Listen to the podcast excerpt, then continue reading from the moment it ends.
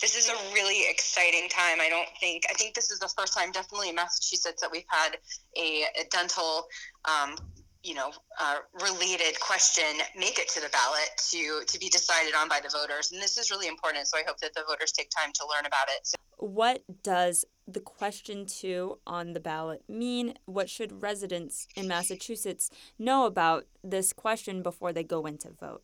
So, what question two does is it establishes we call it the MLR, but it's a medical loss ratio for dental insurance, or we call them dental benefit companies, where it would establish an 83% medical loss ratio. So that's huge. That is in place right now for medical insurance, and in Massachusetts, it's 88%. I also spoke to Evan Horowitz, the executive director of the Center for State Policy Analysis and author of a report on this ballot question, to talk about how a yes on the ballot would affect voters. In this question, the people supporting this ballot initiative are principally uh, dentists and dental organizations.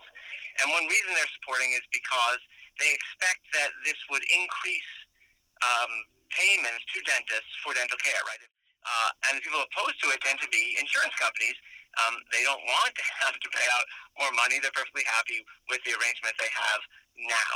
So I think if you think about pros and cons here, it's not really about patient care. It very, has very little to do with kind of patient care. It's more about whether you think too much in the current system, too much of the profits are being held by the insurers rather than paid out to dentists.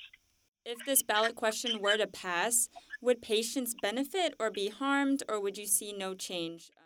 Our assessment suggests there would be very little change. Um, if if prices go up a little bit, if payments to dentists go up a little bit, that probably will mean that customers, patients, will pay a little bit more, um, but not much more, and maybe not even a not- noticeable amount more.